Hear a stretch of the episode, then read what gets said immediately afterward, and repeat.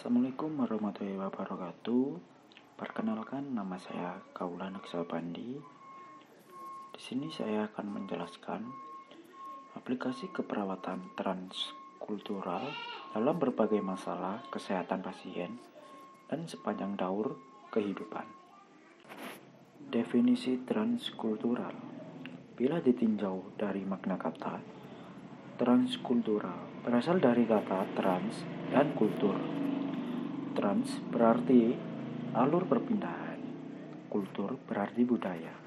Jadi, transkultural dapat diartikan sebagai lintas budaya yang mempunyai efek bahwa budaya yang satu mempengaruhi budaya yang lain. Peran dan fungsi transkultural satu, Membantu individu atau keluarga dengan budaya yang berbeda-beda untuk mampu memahami kebutuhannya terhadap asuhan keperawatan dan kesehatan. Yang kedua, membantu perawat dalam mengambil keputusan selama pemberian asuhan keperawatan pada individu atau keluarga melalui pengkajian gaya hidup, keyakinan tentang kesehatan, dan praktek kesehatan klien. Tentu asuhan keperawatan keluarga dengan pendekatan transkultural, yaitu yang pertama, keluarga Jawa Timur. Dalam melakukan asuhan keperawatan pada keluarga Jatim, perawat seharusnya melibatkan keluarga inti atau terutama papa dan keluarga besar, termasuk kiai sebagai pembimbing spiritual mereka. Yang kedua, keluarga Minang Kapau dalam melakukan asuhan keperawatan pada keluarga Minangkabau, perawat seharusnya melibatkan keluarga inti atau terutama dari pihak itu ibu dan keluarga besar serta disesuaikan dengan ajaran agama Islam. Kepercayaan kuno dan praktek pengobatan budaya Jawa ada beberapa kategori dukun pada masyarakat Jawa yang mempunyai nama dan fungsi masing-masing, yaitu dukun bayi yang khusus menangani penyembuhan terhadap penyakit yang berhubungan dengan kesehatan bayi dan orang yang hendak melahirkan. Dukun pijat atau tulang, sangkal putung, khusus menangani orang yang sakit terkilir atau patah tulang, jatuh, atau salah urat. Dukun klinik khusus menangani orang yang terkena guna-guna atau dikawa uang. Dukun mantra khusus menangani orang yang terkena penyakit karena kemasukan roh halus. Dukun hewan khusus mengobati hewan Adapun beberapa contoh pengobatan tradisional masyarakat Jawa yang tidak terlepas dari tumbuhan dan buah-buahan yang bersifat alami adalah yang pertama, akar ilalang untuk menyembuhkan penyakit hepatitis B.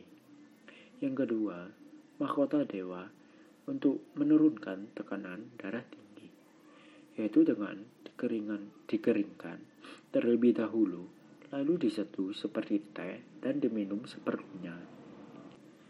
Budaya Flores Damianus, wera orang Flores, satu ini punya karunia sangat langka. Demi dikenal sebagai penyembuh alternatif unik, Damianus Wera bukan dokter, buta huruf, tak makan sekolah, tapi buka praktek layaknya dokter profesional. Yang pertama, berdoa, yaitu dilakukan sebelum dan sesudah pengobatan. Pasien berdoa menurut agamanya. Yang kedua, air putih.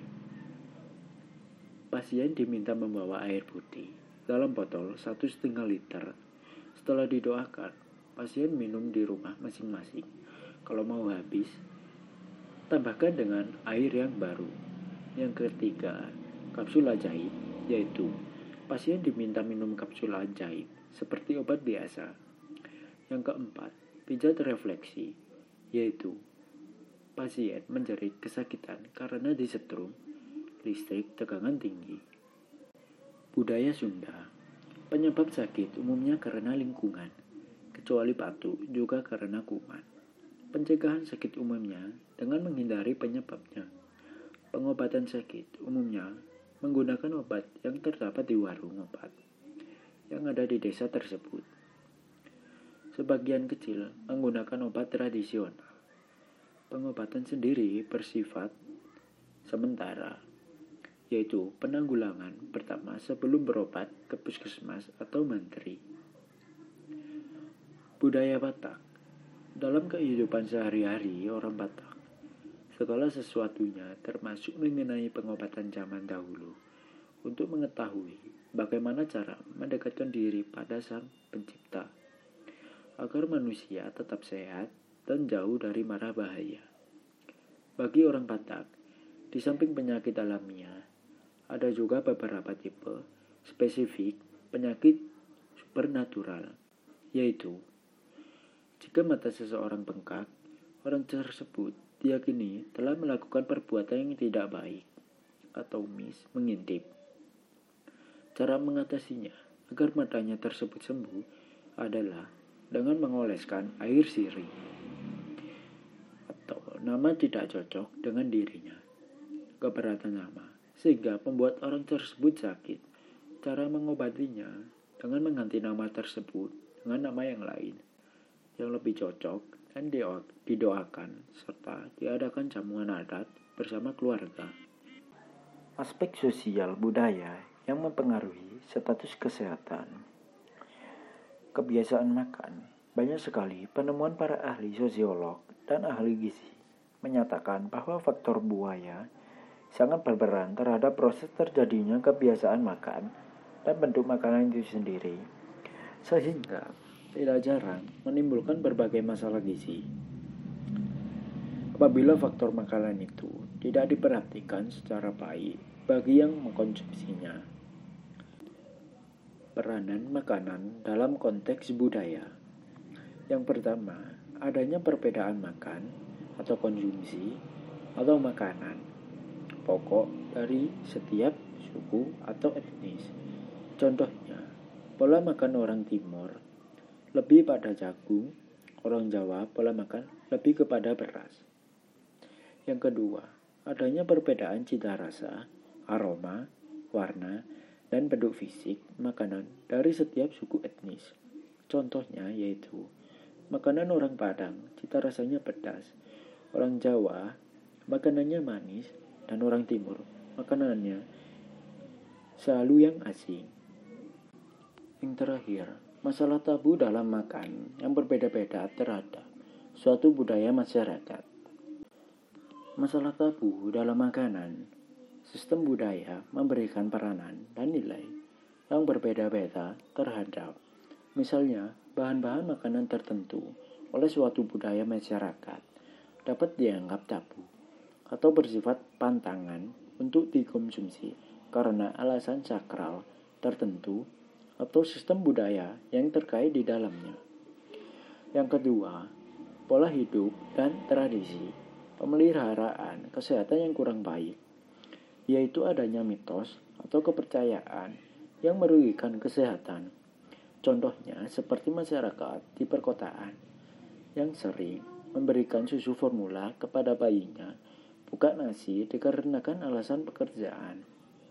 Tapi, yang kita tahu bahwa ASI merupakan makanan yang sangat penting bagi pertumbuhan dan perkembangan bayinya.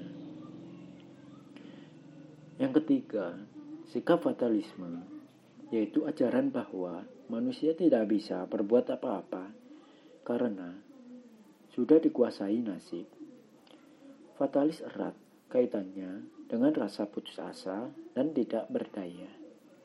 Mereka ada yang beranggapan bahwa ada benda-benda yang dapat membantu mereka mencapai tujuan, seperti keris dan banyak lagi. Yang terakhir, nilai atau norma, yaitu nilai-nilai atau norma yang kurang menunjukkan dalam bidang kesehatan. Contohnya seperti melarang makanan ikan bagi ibu menyusui karena ASI ibu akan bau amis. Padahal kita tahu bahwa ikan merupakan makanan yang banyak mengandung protein dan sangat baik bagi ibu menyusui serta bayinya. Ya, sekian penjelasan dari saya. Bila ada salah kata, mohon dimaafkan dan dimaklumi. Wassalamualaikum warahmatullahi wabarakatuh.